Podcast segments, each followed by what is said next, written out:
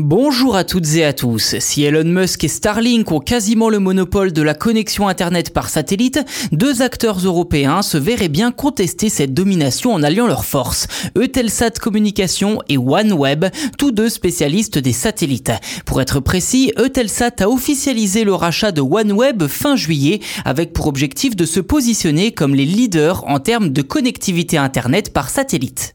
En rachetant OneWeb, Eutelsat veut surtout, je cite, accélérer son pivot stratégique vers la connectivité. Fin de citation. Car historiquement, Eutelsat diffuse des chaînes de télévision via satellite. Cette activité qui représente plus de 60% de son business est cependant en déclin, ce qui s'est traduit par une baisse de son chiffre d'affaires d'1,15 milliard d'euros. Ceci dit, les activités de connectivité Internet d'Eutelsat ont quant à elles enregistré une croissance à deux chiffres l'an dernier, plus 36% pour le haut débit et plus 15% pour l'Internet sur smartphone. Alors concrètement, le nouvel Eutelsat regroupera ces 36 satellites géostationnaires, dont 5 supplémentaires devraient être lancés prochainement. S'ajoute également à cela la constellation de OneWeb, qui compte actuellement 428 satellites basse orbite sur les 648 prévus.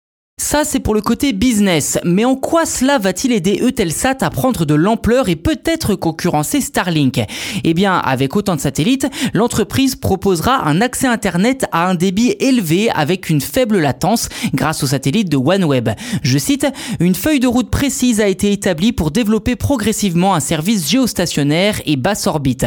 Comprenez par là les satellites Eutelsat et OneWeb, le tout comprenant une plateforme commune, des terminaux hybrides et un réseau entièrement mutualisé. Fin de citation. Traduction, une offre Internet par satellite très fiable et puissante à en croire Eutelsat. La mutualisation des réseaux, outils et antennes nouvelle génération devrait être effective d'ici 2 à 3 ans.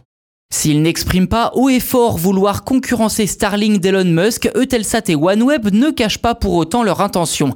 Ainsi, entre 725 et 875 millions d'euros seront investis chaque année jusqu'à 2030.